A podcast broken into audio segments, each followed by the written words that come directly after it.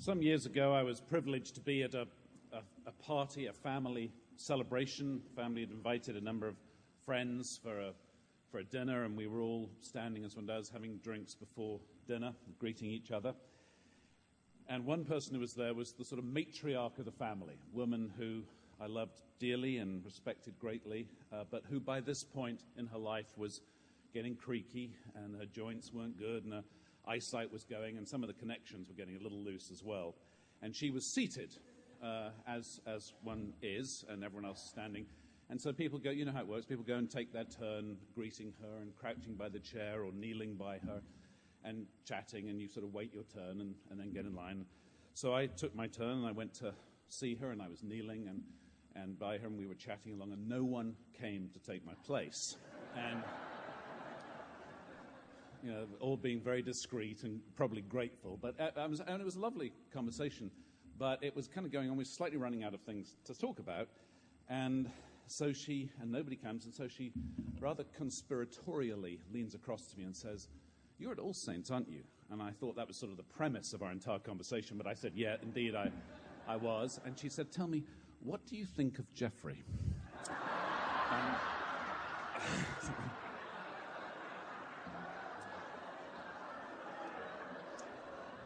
And I confessed, I did not deny it. I said, Well, I think he's marvelous, but then I would, wouldn't I? I, I am Jeffrey. And she said, I, I like him too, dear. And, and we were literally saved by the bell. The, the, the grace, grace bell was gone, grace was said, and we went to dinner.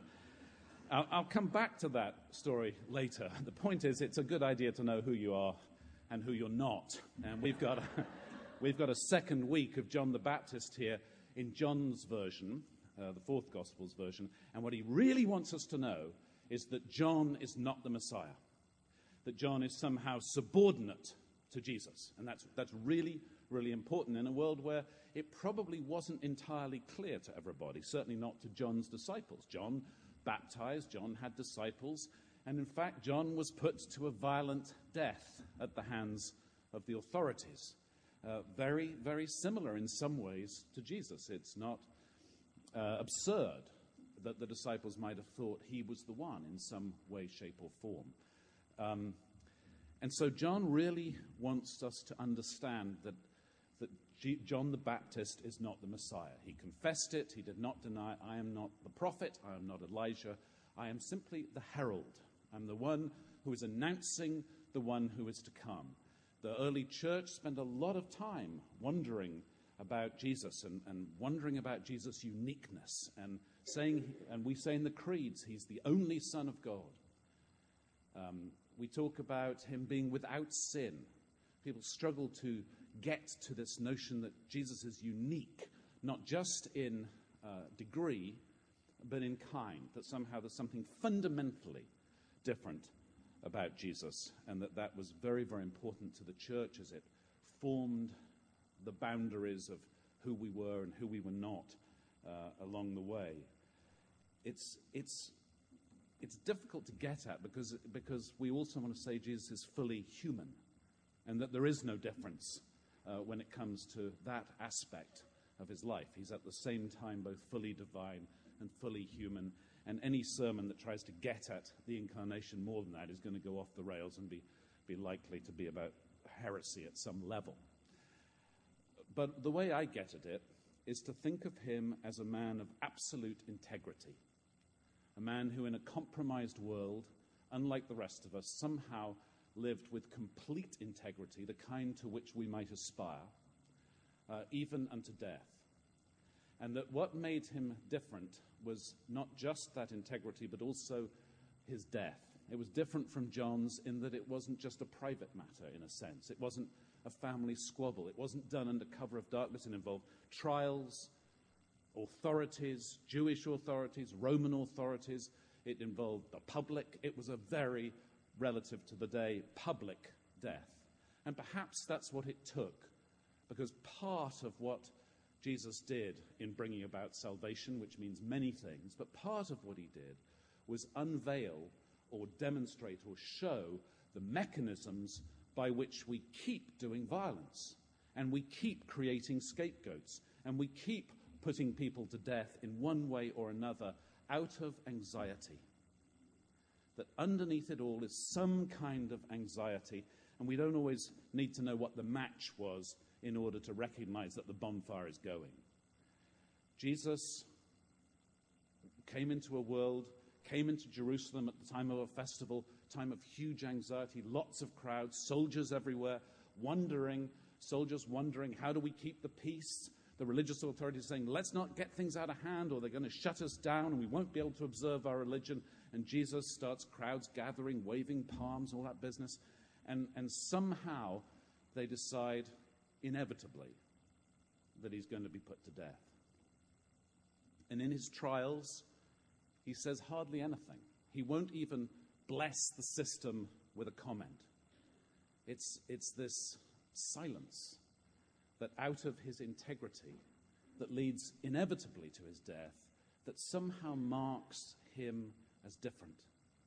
That at least part of what makes Jesus unique is the very, very public manner of his death, the unveiling of the mechanisms by which we do damage to each other. The veil of the temple was torn in two, and suddenly, from now on, we can see.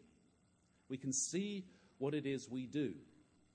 So go back to my conversation with Julia when she said, What do you think of Jeffrey? She, she, we, might, we might have dealt with the anxiety of running out of things to say differently.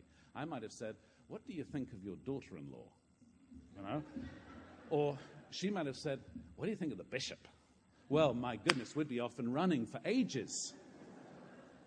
and, and essentially triangulating in another person. And, and perhaps they wouldn't die because of that conversation. But we're doing a kind of violence out of anxiety.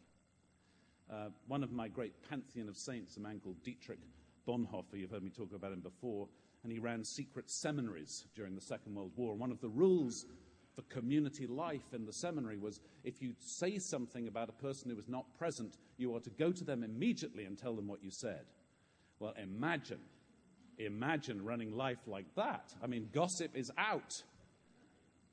But Jesus not only shows, but also somehow makes possible the chance for us to live differently, to aspire to a kind of integrity, to set aside gossip, to choose not to do violence, to choose not to create scapegoats, to choose to live with a kind of integrity that actually makes us more free, to live with a kind of courage, to live into the promises of the gospel. Jesus, if you like, unveils our sin to us and makes it possible for us to live uh, less sinfully, less destructively, less violently, and more hopefully the polarization in our country at the moment is deep and profound.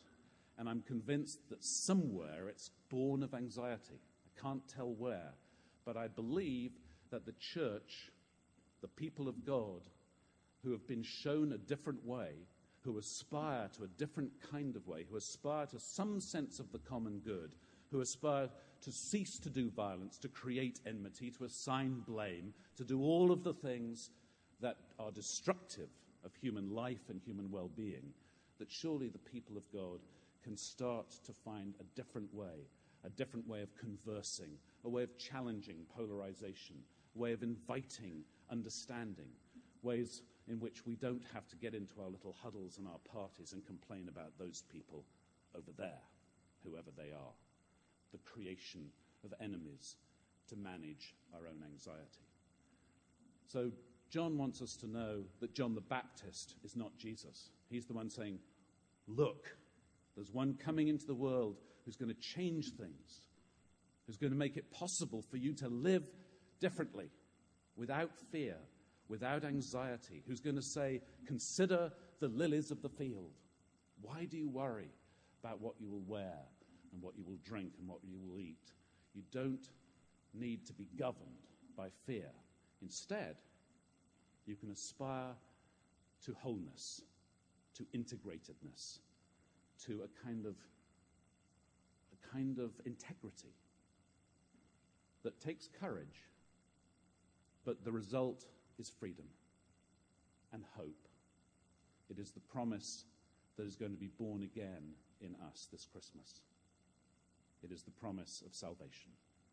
Let us respond to the gospel in silence and in prayer.